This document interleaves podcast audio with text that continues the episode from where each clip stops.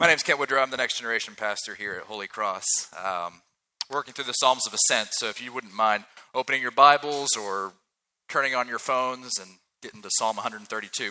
And while you're getting there, um, you ever used Airbnb? You ever used Airbnb to like to to book a place?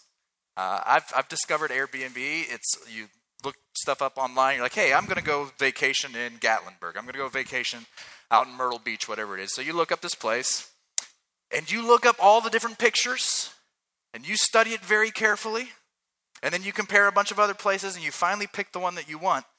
If you've ever used this service, um, maybe you're like me. I get intense anxiety about it because I'm like, what are they not showing me? You know, am I like landing right next to a construction zone? Am I like? It, does the bathroom clog all the time? Like, what's, what's going on? What, what's, what's the story here? What is it about this destination? Because I'm about to put a bunch of money and then invest a bunch of time in getting to this place. Is it worth it? Is it worth it? I remember when uh, my siblings and I, so I was, uh, I was eight years old. I'd been to the U.S. once before because I grew up in Mozambique in Africa. Um, and so we were getting ready to come on furlough. And most of my siblings didn't remember a thing about what the United States was like. And so I was telling them all these stories. I was like, oh man, like from my, you know, extensive memory as a four year old in the United States. Let me tell you about it, the US. It is the best place in the world. And I went on to describe places like Disneyland, you know, because every place in the United States is Disneyland. Um, and one of the things that most struck me when I was a four year old in the United States, there's no trash anywhere in all of the US. Now, here's the deal, right? Maybe you're, you're like, wait, what about litter on the sides of the roads? But for a kid who had grown up in Mozambique and Africa, where what we do is we take our garbage and we just put it right there on the side of the road. That's a lot of trash, right? It piles up. And so the fact that for me as a little kid, I was like, there's no trash anywhere. You can drive for miles and you don't see trash anywhere. But as an eight year old, I was a little more astute. Because then you start seeing those, you know, styrofoam cups chucked on the side of the road. A little disappointment. Like oh, all the things that I built up, all the expectations that I had uh, that I was trying to get my siblings all geared up for. Eh, it's not quite. It's not quite what I thought it was. You know what that's like? You know what it's like to, yeah, to just be uncertain about your destination? Isn't it the worst when you've taken a long trip, kind of only to be disappointed? The Christian walk is, I mean, it's a tough journey, right? And maybe you've never asked this question. I think deep down inside, some of us wrestle with this. Is the destination worth it? Is it going to be worth it when we get there? And if you're wrestling with this question, or maybe just with discouragement in general, these words of God are for you. So would you stand with me, out of, if you're able and you're willing, out of respect for the Word of God? It's just what we do here. Psalm 132. A song of ascents. Remember, O Lord, in David's favor, all the hardships he endured. How he swore to the Lord and vowed to the mighty one of Jacob, I will not enter my house or get into my bed. I will not give sleep to my eyes or slumber to my eyelids until I find a place for the Lord, a dwelling place for the mighty one of Jacob. Behold, we've heard of it in Ephrathah. We found it in the fields of Jaar. Let us go to his dwelling place. Let us worship at his footstool. Arise, O Lord Go to your dwelling place, your resting place. You in the ark of your might, let your priests be clothed with righteousness. Let your saints shout joy. For the sake of your servant David, do not turn away the face of your anointed one. The Lord swore to David a sure oath, from which he will not turn back. One of the sons of your body I will set on your throne. If your sons keep my covenant and my testaments that I shall teach them, their sons also forever shall sit on your throne. For the Lord has chosen Zion, He has desired it for his dwelling place. This is my resting place forever. Here I will dwell, for I have desired it. I will abundantly bless her provisions. I will satisfy her poor with bread. Her priests I will clothe with salvation, and her saints will shout for joy. There I will make a horn to sprout for David. I have prepared a lamp for my anointed. His enemies I will clothe with shame, but on him his crown will shine. This is the true word of the living God He gives it to you because he loves you. Would you pray with me? Father in heaven, I just I just ask that you'd clear away distractions. Pray that where our hearts are weighed down and troubled, where our minds are on other things, where we're wrestling with fears and insecurities, Father, where we're dealing with deep shame, Father, where we're just bored, tired, would you clear these distractions away? Let us see Jesus. That's why we're here. We want to see him, know him, we want to love him deeper. We ask that your word would do its faithful work in our hearts. We ask this in Jesus' name. Amen. Please be seated. All right, so just a quick review. We're in the Psalms of Ascent, so that Psalm 120 through Psalm 134. Um, these are pilgrim songs. These are songs that people would sing, the, the Jews would sing, as they made their trek toward Jerusalem. And it's not just what they would sing as they trekked toward Jerusalem, uh, as everybody's going to glaze over right now. We've heard this so many times. Hey, guess what? This is the last time you're going to have to hear this. Maybe. I don't know. Rick might rehash it again next week. Um, but as the, the Psalms themselves, these songs of ascent, are assorted in triads, okay? And the triads are, uh, they're supposed to give this idea of progression through a journey. Uh, so the first of the each triad of psalms is built around a point of distress. The second psalm is about God's provision along the way, and then the third song is about arrival, right? And now we get to Psalm 132. Guess what, guys? It's different. um, it's a little different. It's unique in, in a lot of ways. One, as you probably realized as we were standing here, it's longer than a lot of the other songs, like a lot of the other Psalms of Ascent. Like it's by far the longest. Thank you, Rick, for uh, giving me that one. Um, second, for those of you who are literary minded, you may have noticed this as we were reading through. It's divided into two pretty clear parallels. So the first part being 1 through verse 10, like that sets up a stage, and the second part parallels the first part pretty clearly. Uh, we'll work through that in a little bit. Also, it, it starts the final triad. We're in the last three songs of the Psalms of Ascent. And in this final triad, they're not really dealing with as much the distress, the provision along the way, and the journey, um, and then the arrival. These last three songs, they kind of, they celebrate arriving in Zion. We've been trekking to this. We've been, we've been working toward this glorious city. We've said this is what we're this is our destination. This is what we're hoping for. This is why we're making this long journey. Finally, we're here. So it kind of unpacks why is and, and subtly answers the question: What makes Zion so special? Why make this trip in the first place? I mean, I don't think most of us haven't been to Palestine. But it, it's hard to get to Jerusalem. It is hard to get up those steep ravines and all that sort of stuff. And especially, you know, if you're a farmer, you're you're taking off a long time to make this trek to go to the holy city. Here's the question why? Why is it worth it? So these last three songs kind of deal delve into that. All right. So here's here are the two things we're going to focus on. Two points. The petition, we'll look at verses 1 through 10 for that. And second, the promise.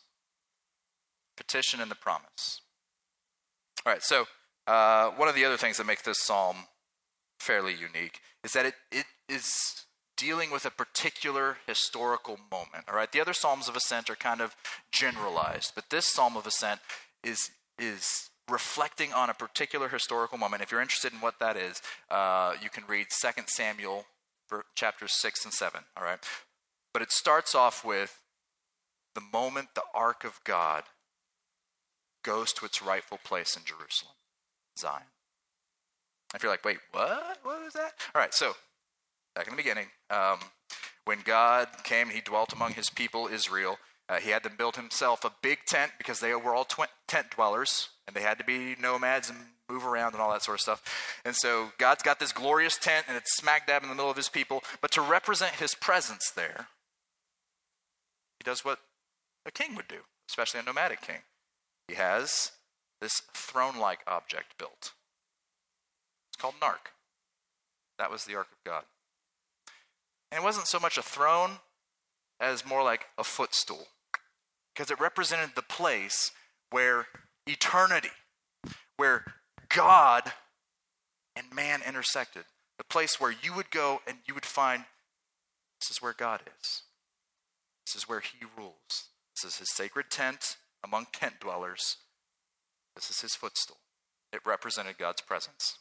Now you think with an object like that, you'd be extra careful to like take care of it, right? It got lost. When the little prophet Samuel was a boy, there was a battle, and God's people were like, hey, we're getting our tails whooped. You know what we're going to do? We're going to bring the ark out. And that'll show them God will be with us when we take the ark to battle. Guess what? They lost the battle. The enemies took the ark of God.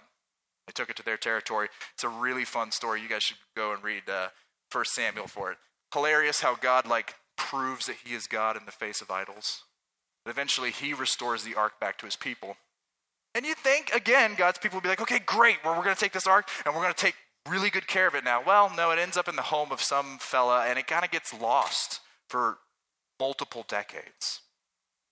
So this was a big deal. When David, the king, um, he was the king who kind of united the tribes of Israel and uh, gave them security against invading enemies and so forth. So now, with the borders more or less secure, he looks to bring God's footstool where it belongs the royal city.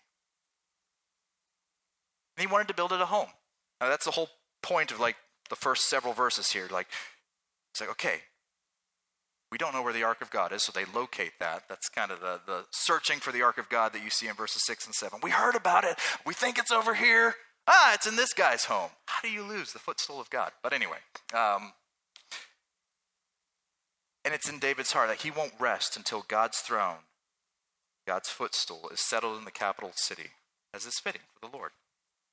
He wants to build God a house. So, this is the moment that this psalm writer is reflecting on, okay? Do you guys, does it strike you as odd when we read these first few verses? Remember, O Lord, in David's favor.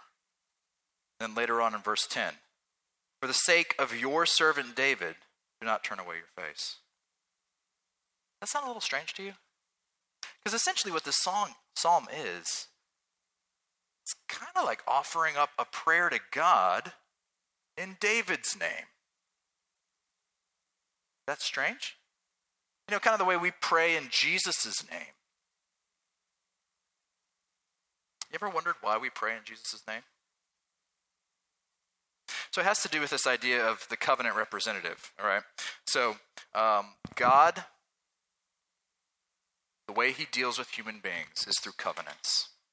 A covenant is a promise bound relationship. God comes to a group of people and he says, Hey, I'm going to make you oaths, I'm going to make you vows.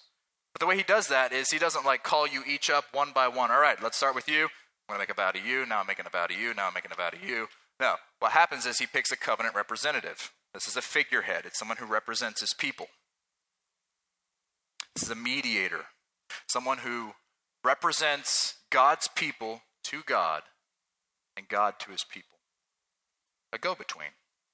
And all of God's covenants, whether it's with Adam, Noah, Abraham, like all of God's covenants had a covenant representative. Adam was the covenant representative. Noah was the covenant representative of the Noahic covenant. Abraham, a covenant representative. Moses, now David, and then ultimately Jesus. So, what God's people would do is they would come before the Lord in the name of their covenant representative. They'd say, God, you made promises. You made promises to David. and through him to his people. And I'm one of his people. So now I'm claiming those promises. In David's name, would you be true? Because what I'm asking of you, Lord, is something that they would ask, something you've already promised to give. So that's what the psalm does. For the sake of David, don't turn away your face. Remember, O Lord, in his favor. He, he built you this house. He was looking for, he was, he, he set up the, the, uh, the throne room of God in the royal city. And now, David, or now, Lord, we, we ask his name. Maybe that makes you uncomfortable. Like, hey, no, I should be able to represent myself. I don't need anybody speaking for me. I mean, we are Americans after all, right? But even here, even in the United States, we do this whole representation thing, right? Like it's our House of Representatives. It's how our government functions. You don't go and get pork barrel legislation yourself to get your like Stanton City uh, getting some federal funding and so forth. No, we we elect representatives who go and hobnob with other people, and because of deals that they make, we get benefits or we get screwed, whichever way you want to see it. Um, that's how we work.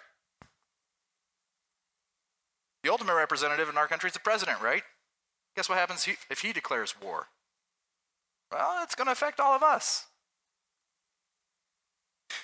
But even just on a, on a local level, um, we know what this is like. We ride coattails, right? You, you get a job, again, not because of what you know, but because of who you know. You go to somebody like, hey, so, yeah, uh, we have a mutual connection. I'd love to work for you you often get a job because of that. Or, you know, if you want to get introduced to somebody, it's really helpful to know somebody who knows that person. So we get the idea of being represented. And so God's people in this psalm, they're saying, for David's sake, answer these petitions. You promised to him. We claim those promises. All right, so what are these requests? Let's look down specifically at verse 8 through 10. Here are the requests given. Say, Lord, go to your resting place. What does that mean? I mean, essentially, like as as the temple, as the as the ark is bringing being brought into Jerusalem, what they're saying is, God, set up shop in Jerusalem. Would you own this place? Would you make this your own? I mean, you guys know that um, the benefits of when a large company kind of moves into a, an area, right? Suddenly we got more jobs available, all that sort of stuff. Now imagine, imagine it's not Amazon setting up a warehouse somewhere close by. Imagine how things would change if God set up shop close by. I mean, literally, you could do that in Jerusalem. You could like go walk a block and knock on the door of God's house.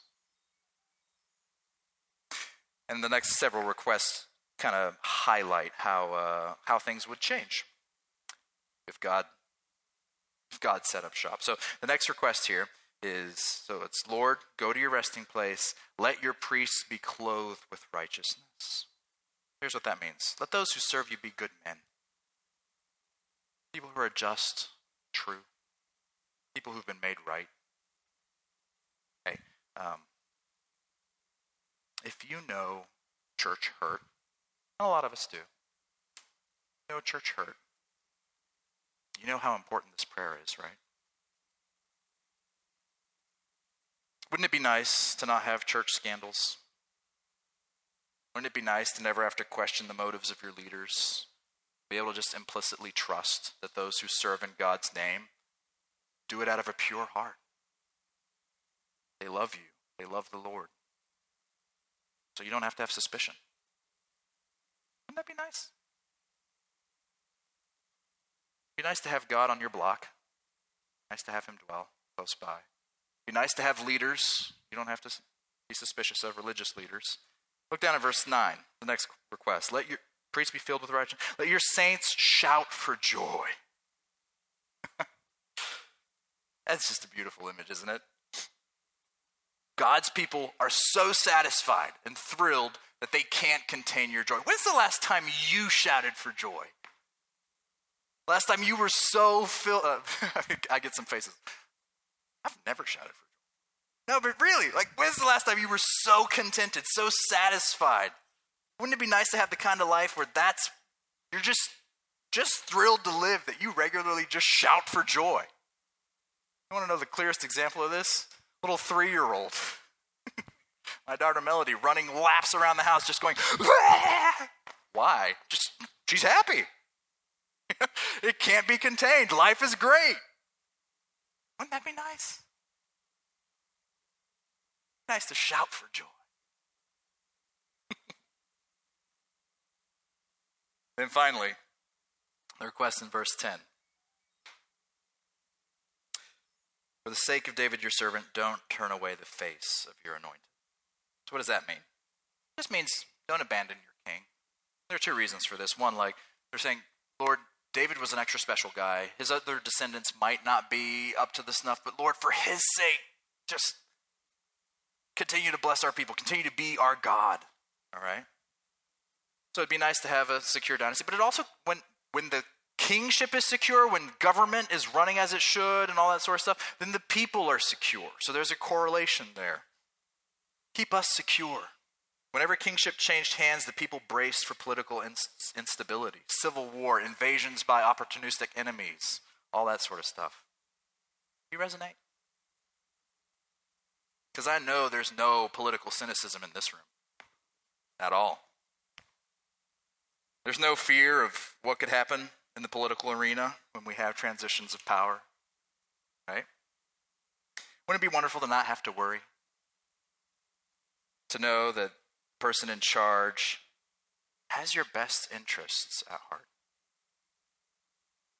and also has the power to make those best interests reality.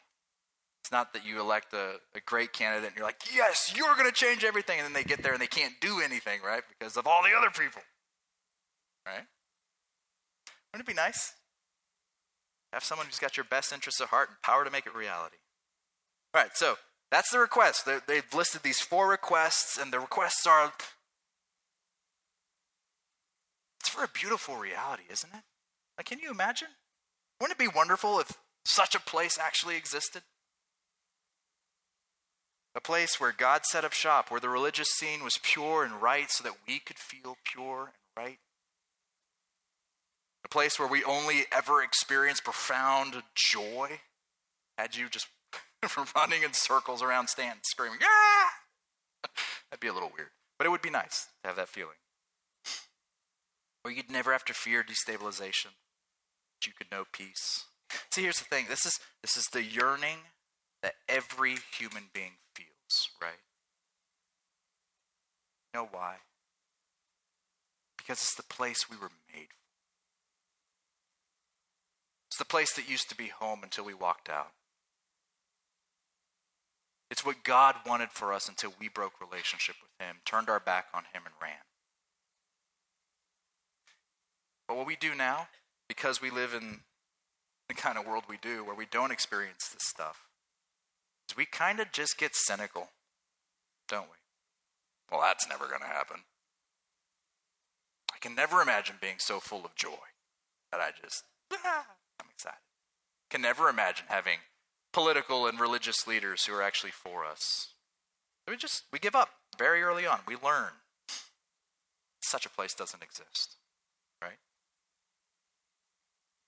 Here's the thing, it's not as far-fetched as it sounds. Because this isn't only our deep longing, is it, for this place? It's God's deep longing. And he's not just sitting there like idly wishing, you know what, like things were so great back in the day. I wish we could go back to that. He's made a promise.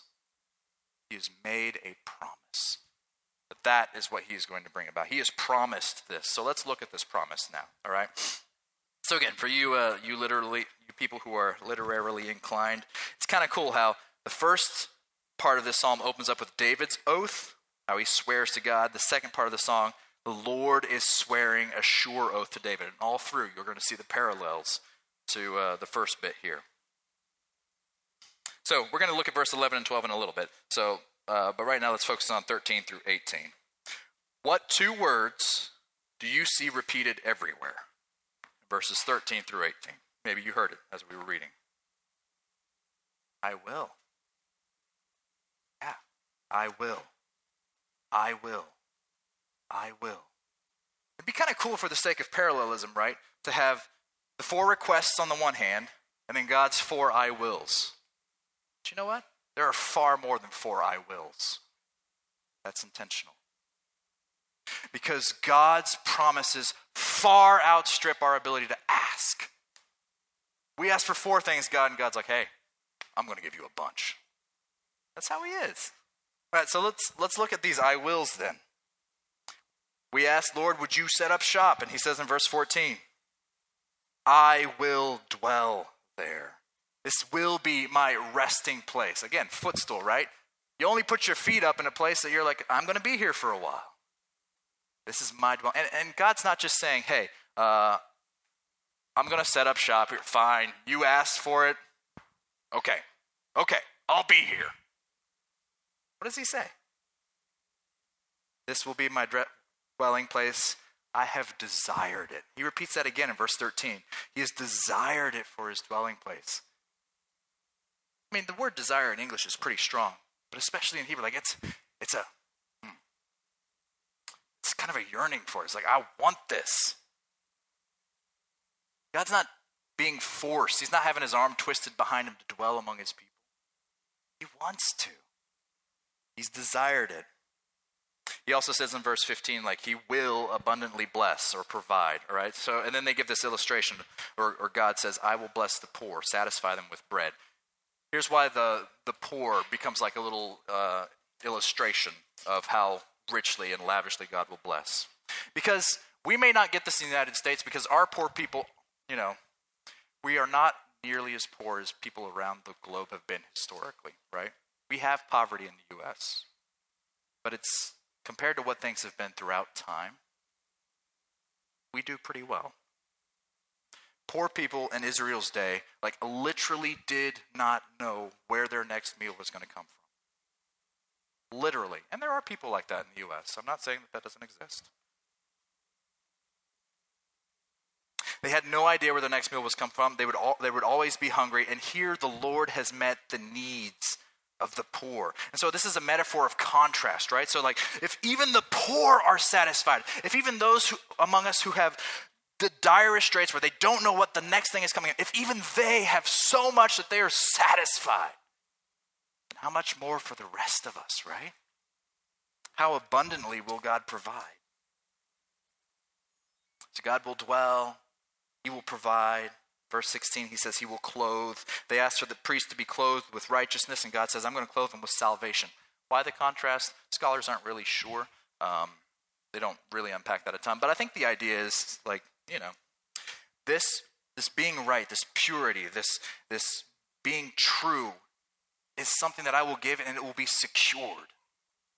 Okay? So the Lord will clothe. And in verse 16, her saints will shout for joy. God's like, hey, you want to shout for joy? Sure, I'll make you shout for joy. In fact, you'll have no reason to not shout for joy because I'm dwelling in your midst. And then finally, the request for the king, verse 17 through 18. God promises he will establish the king. And so and there's a lot of imagery. Hebrew does this. Hebrew's a beautiful language in the fact that like they it's very visual. Right, so the horn represents strength. God will give the king strength. The lamp represents guidance. Uh, the king won't be out there just trying to figure out how to do stuff on his own. He's going to be guided by the Lord. He's going to be vindicated and protected from his enemies who want to, who are clothed with shame.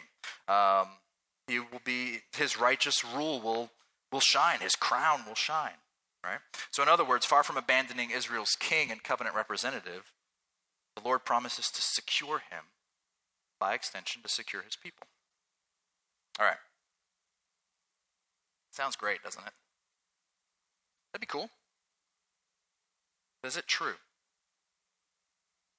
Does such a place as Zion actually exist? Because here's the, here's the truth, right? Even for those of us who romanticize the past, and I'm, I'm one of those people, I love romanticizing the past. Um, This kind of situation did not exist in David's day. This kind of situation actually hasn't existed since David, right? It doesn't exist in our day to day, right? So we're left with two choices. Either this promise is worthless, and what are we doing wasting our time here, right? Or else it's still to come.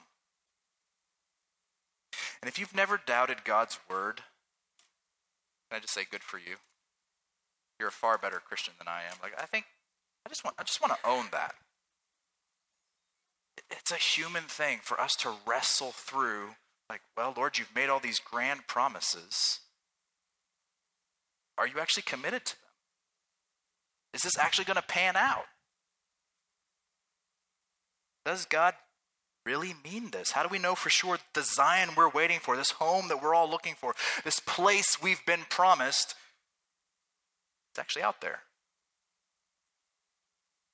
That this destination we've been trekking toward is there and worth the trip. Goodness knows it's, it's a long, hard trip, right?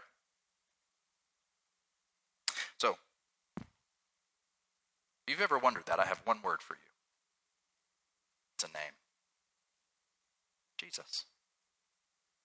Jesus. Okay, it's not just the Sunday school answer, right? Don't, no eye rolling. Um, it's real. And we're going to work through this, okay? Jesus is far more than the Sunday school answer. He's the Son. In verse 11, the Lord swore to David a sure oath one of your sons from your body. This is Jesus. It's talking about Jesus.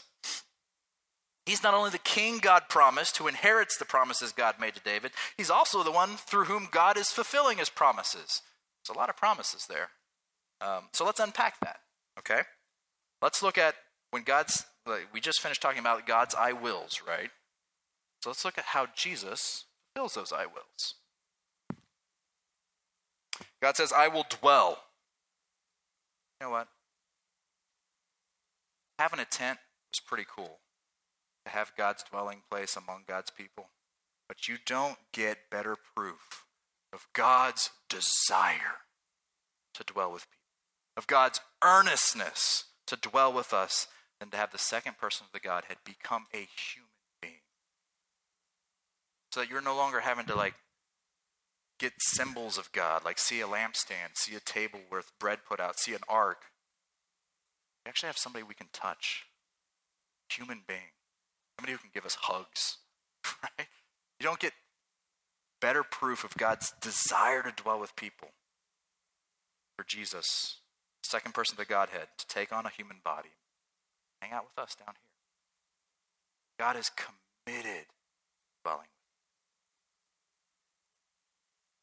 not in the notes, but I think some of us just think, ah, what's the big deal with that? Of God becoming a man? He's God.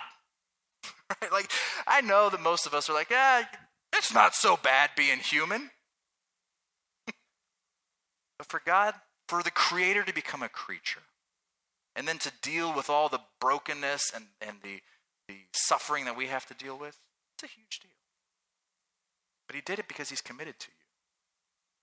He's committed to his promises. He loves you. You know what else? Jesus isn't sloughing off the body afterwards. His resurrect, he will, he will be human for all of eternity. Angels don't get that. They don't have a God who became an angel for them. But we have a God who became one of us for all of eternity. You know why? He made those promises. He loves you. You don't get better proof of God's commitment to dwell among us. He would become man. So God promises, I will dwell. He also promises, I will abundantly provide. And Jesus' actions in the New Testament are lavish, aren't they? Like he, he goes to a party and he turns water into wine. And it's like, we're talking vats of wine. Like Jesus, he, he, he has 5,000 people and he feeds them all out of nothing. It's just proof that Jesus, when God comes, he uh, provides lavishly and abundantly. I will clothe. Jesus, our perfect high priest, removes the rags of our sin, dresses us in salvation and righteousness that's his own, so we can be spotlessly pure. He clothes us. He says, I will bring rejoicing. Hey, if you really want to want, want to know joy, just think of the fact that, like, throughout the centuries, Christians have been persecuted and martyred for their faith. Very often, they go to their deaths singing. That's joy you can't kill. God's people, I mean, you know this. we we go through hardship too. And maybe we're not singing the whole way. There's joy that comes in the morning. That's true joy. It's joy that you can't find anywhere else.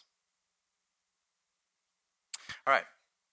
I will dwell, I will provide, I will clothe, I will bring rejoicing, I will establish a king. Here's the thing about our king not even death could kill him, right? So nothing is a match for him. He is seated, he's reigning, his reign is secure. God answered that promise in Jesus. So Jesus is the Lord's guarantee to his word, the down payment. He's the proof that God stands behind his promises. All right, so let's, let's think of it this way, okay? Um, for the sake of an illustration. Let's say you've promised your kids for years, we're going to Disney World. right? Uh, maybe your kids don't have that fascination. Um, I did. It's one of the great things about the United States. Disney World, it's this land of Chrome and Mickey. Uh, so let's say you've made those promises. You could say all you want, right? You could tell them, yeah, this is going to happen, it's going to happen, it's going to happen. It doesn't mean anything until what? Till you buy the tickets. You got to buy those tickets. You got to fork over thousands of dollars for those day passes, those park hopper passes, for the place that you're going to stay, for the plane tickets, all that sort of stuff. But you're putting your money where your mouth is. And even if you're not at Disney World yet, right? Your kids can know you're not going to back out. You know why? Because the painful part's done. you just you spent all that money so you're you know you're to get there. I don't care if anybody like if someone has to have an amputation the day before we're still going to disney world. Painful part's done. The sacrifice has been made. You bought the tickets. You're to go. So how can you know that god is committed to keeping his word? He bought the tickets he made the sacrifice and it cost him dearly far more than we'll ever know. Jesus became a man for you. He lived the perfect life for you. He became sin for you. He carried your guilt, and your shame for you. He died for you. He was raised to life for you. He reigns your good. He loved you when you hated him, chose you when you'd have nothing to do with him. He drew near to you when you were running from him. Is he really not going to finish the work now? He moved heaven and earth to be near you as he promised he would. You think he's not going to bring you to Zion? The place that he promised. Look, God's bought the tickets. The hard part's done. So we can buckle up, right? Get ready for this trip. We can do it with joy because God promises that the destination is worth the journey. We're going to the place He promised. Pray with me. Father, I, I do ask. Um,